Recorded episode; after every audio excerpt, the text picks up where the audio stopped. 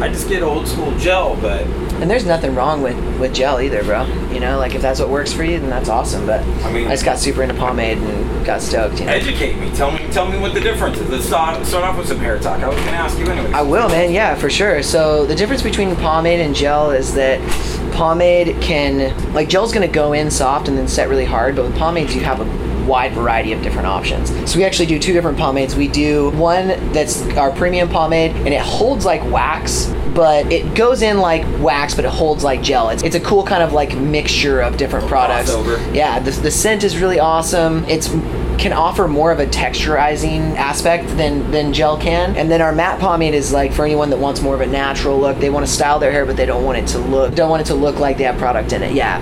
And then we have a beard oil as well. But yeah, it's just it's a, it's a completely different type of product. You'll see when you use it. Awesome, man. I appreciate it. Thank you very much. And how cool is this? The first ever, first annual inaugural Disrupt Fest. Yeah, man. Here we are. Is this one gonna stick around? Because I'm, I'm tired of losing festivals. We had the Borg, we had the Mayhem, we had the Ozzfest, we had Taste the Chaos, and like I feel like they're all going away. I'm fingers crossed this one's gonna stick around for a while. Yeah, I don't know, man. I mean, it just always comes down to people supporting it. You know, like this tour has been really fun, and I think that as long as people keep coming out and more and more people keep coming, um, I think that it'll give them a reason to keep doing it. I Hope so, man. Because I think it's so important to have these festivals where you go for one or two bands and then you discover so many more. And Totally. I feel like that's losing out on that if we don't have festivals and we don't have that ability. It's an incredible way to discover bands. Yeah. Yeah, Yeah. I miss that. Uh, so fingers crossed this is going well. Is there anyone on the tour for yourself that you're like, ooh, I can't wait to see them or hang with them or that dude owes me five bucks? Like anyone on the tour? Man, I don't think that realistically we would ever have the opportunity to tour with Thrice in a club setting. And so it was a huge honor for us to be out here on the tour with them, you know? The way that they tour, they, they package their tours and everything, I just don't know if we would ever fit the mold. And we've all been big fans for a long time, so it's a huge honor. And we've done Warped with the Used before, but this is just like a whole different ballgame. They've got such rad production. And just being out here with them is really awesome as well. So they're a great band. There's a lot of great bands out here, man. Yeah, it's really cool. I like that it's kind of intermersing with the Warped tour on dates, Yeah. solo dates. And Yeah, we're send-off playing Warped tomorrow. Yeah, Cool. I can't believe SoCal didn't get our own Warped tour. That's I know, I know, man. I thought for sure Pomona we would have that day. You know, Dude, I think tomorrow might be the last ever of all time, ever. bro. I think it really is. Well, maybe disrupt then, right? Yeah. Keep this going. Keep this party rolling. Let's hope, man. Let's uh, let's talk a little bit about Broken. I was a little little taken back to be honest. I was like listening, of course, follow you on the social medias and stuff, and I'm I'm listening to like you and me, and I'm like, wait, wait, wait a minute, this isn't autobiographical, is it? Like, Yeah, no. right. So, it, was there kind of a, a concept behind Totally. Broken this time around? I've written a lot of songs autobiographically, and I've written a lot of songs about people that I've observed and situations that I feel like make for great songs just as outlets for people, you know? I believe that all human beings are broken in one way or another, you know? And I think that music is an incredible outlet to just soothe that and to understand yourself better. I've listened to songs where I felt like they were written specifically about me and heard singers write things in a way where I felt like they were saying something that I never knew how to verbalize. And I just wanted to write a record that was full of songs for broken people. You know, I wanted people to be like, man, these are this is this is not necessarily like the happiest sounding song, but it's offering me peace because it's making me realize that I'm not alone in this, that someone else understands what I'm going through. You know, so just anthems for the broken. Okay, so there was kind of a, a concept behind it. Absolutely, yeah, absolutely. I love it, man. It's funny, uh, the old me is kind of coming to the vernacular. My wife said it the other day. Say it again. I said, "Tell me what I want to hear." well, curious That's about awesome. kind of the, kind of the inspiration behind that tune. Was it like weight loss, or what? What was the old you you were trying to get back to? Man, the old me. So that song is like very specifically about my struggle with anxiety and depression. I think that when you're fighting anxiety and when you're fighting depression, it can literally feel like a battle between good and evil. You know, like it, you you know who you were leading up to the moment when you started struggling with those symptoms, and you have no idea who this new person is, being crushed under the weight of all these different feelings that you don't understand, you don't know where they're coming from, and it really makes you feel like two different people. And through the worst of my anxiety, one thing that I really wanted was to get back to being the person that could live so carefree and just enjoy life without worrying when I was going to be crushed by a panic attack or when I was going to be so dark and deep into a hole of depression that I didn't think I was going to claw my way out. And so just wanting to get back to that person, you know? But I think there's also kind of beauty in the tragedy there, and this song kind of talks about that a little bit. Just, I think that anxiety made me a stronger person. It made me understand myself better, and it also made me understand what other people go through better. And since then, I've been able to walk through seasons seasons of anxiety with some of my closest friends and family, and it's been a huge blessing. So Yeah, and a fun video to make it. Beat your yeah, own yeah, ass. yeah, yeah. Beat myself up. I was like, dude, I never thought I'd have a stunt double. That's so sick. But yeah, I got to beat the crap out of myself, so that was pretty awesome. like Jim Carrey and like Liar Liar. Yeah, I'm yeah. kicking my own ass. Yeah, exactly, right? no, dude, it was it was cool. That shoot was like really, really tough. Did it overnight. And we actually the special effects makeup artist, her name's Chloe Sins. She's actually here today at, at the show, so we got to Who's see her that? as well. Fly ride did you get to drive? Was that yours? Bro, I don't know where they got that thing, dude. No, I definitely it's definitely not my car. It, it looked like believable. I was like, oh man, he's had a Pim car. Okay, Yeah. okay. I mentioned it earlier before we started rolling, and of course I was going to talk about it, and of course it has to be on the anniversary. But dude, the fan cover is is sick, man. I love Thank the you so much, man. And we had talked about a little bit about Chester before, but you know, I wanted to ask you specifically about Chester. Do you remember who, what, when, where, how, why the first time you heard Linkin Park? Yeah, man. I think I was rolling around. My brother got like his first car when he was 16, and we were rolling around it. And he's like, "Dude, have you heard this new band, Linkin Park? It's not their first record." And I was like, "No." And he showed it to me. It's so revolutionary, dude. You know what I mean? Like they really did. I think that Chester is, honest to God, like the godfather of metalcore vocals. Like he was the at least the first person to bring this style of vocal into mainstream music and like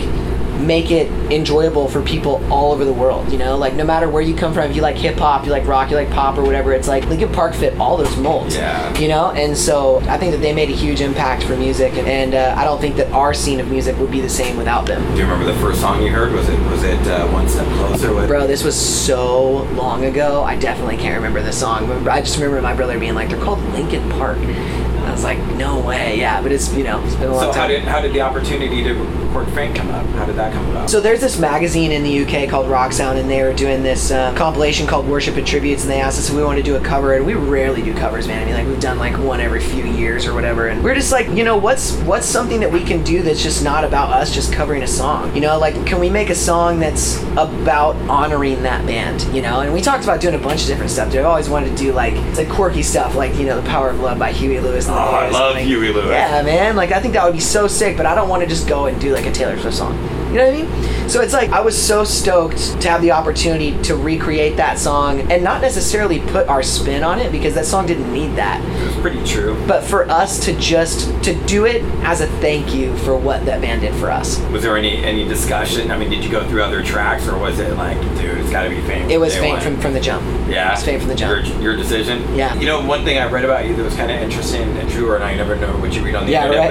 right. Your father was a pastor. He was, yeah. I imagine that helps a lot with you commanding a stage. Yeah, maybe. I definitely grew up watching him preach, and, and he's definitely a very big personality. So I think I got some of those aspects of his of his personality, and I've never thought about that, bro. That's a really cool thing to think about. I guess I do. I do owe some of that to him. Yeah. Because you hear hear comedians talk about that. Like I think uh, Arsenio Hall, I heard him on an interview. His dad was a preacher. So Yeah, yeah. Oh, it makes sense. Totally. Yeah. You know that you would have that commanding voice and that. Yeah, and I think that just like the enthusiasm as well, like comes across in, in my personality and helps definitely on, on stage as well. Yeah, I think a lot of stage is confidence, man, and Repetition. my confidence is not rooted in like having some ability to sing well or whatever. It's like, dude, I'm a very mediocre singer. Like, ask anyone who's ever like done a record of ours or mixed us live. We're sitting next to my front of house guy right now, but like, I'm not some, you know, like American Idol, right? so it's like what my confidence stems from is the way that I was raised, man. I mean, like my dad and my mom were so over the top supportive of everything that I did that even my failures felt like successes. So they And didn't balk at the rock and roll dream at all. they were like, "What kind of genre is this kind of thing?" But I mean, within a couple years of me pursuing it, that's like we were their favorite band. I owe a lot, a lot of my confidence to my parents for sure.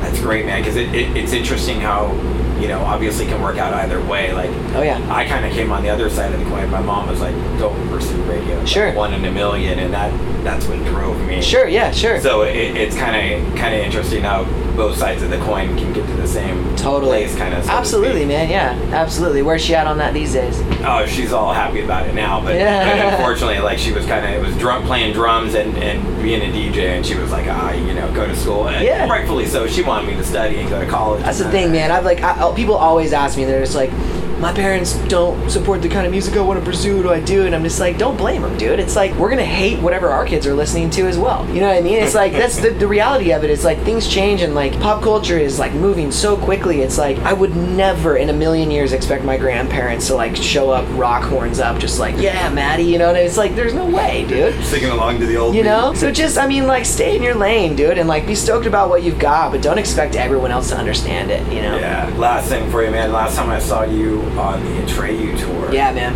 And they're out here again, obviously old friends. But looking back on that tour, any any highlights, any memories, any on stage, sharing a stage with them, them sharing a stage with you, any antics, any into tour pranks. I mean, dude, that was like one of my favorite club tours that we've done in years. It was so much fun. Us and Atreyu and Ice Nine all had singles at radio at the same time. Everyone was so cool. Atreyu is like, dude, those are legit dudes.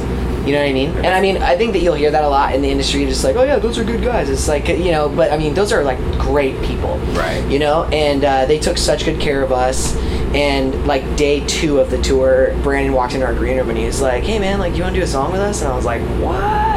What'd know? you do? What'd you do? Uh, I did that live, love, burn, die breakdown at the end. Oh, It said, yeah. live, love, burn, die. It was Live, awesome. black. Yeah, man, it was so much fun. And uh, they were just very, you know, they catered to us in a lot of different ways and, and um, were very cool about everything. And we want to tour with them again ASAP for sure, like in a club setting. Yeah, it was a, a great bill that I catch you guys at House Blues Anaheim out here. They sold out their home. Bro, that was the last show of the tour. Yeah. It was so sick. I was waiting for some antics. I wanted some, you know, whipped cream or tar and feather or something to right. happen. Especially in their hometown. I figured someone Yeah. would step up and do something. But Yeah. No, man, it was such a good time. It was. Go You ever get into any of that stuff? Have you had ever any tour, crazy into tour prank stuff like that? We stopped pranks like four years into touring because it just got worse and worse and worse. It's like whatever you dish out, someone's gonna dish out like twice as bad. Got to the point where I mean, like people were putting dead fish under the bunks and vans and like throwing like human feces on a windshield and like running the windshield wipers and it's like all that kind of stuff, dude. It's just like yeah, it's so old, bro. And especially like we ride in tour buses that we do not own. Like no one owns their bus. Everyone rents bus, and these are like one to 1.5 million to purchase. And it's like, dude, don't do anything to it.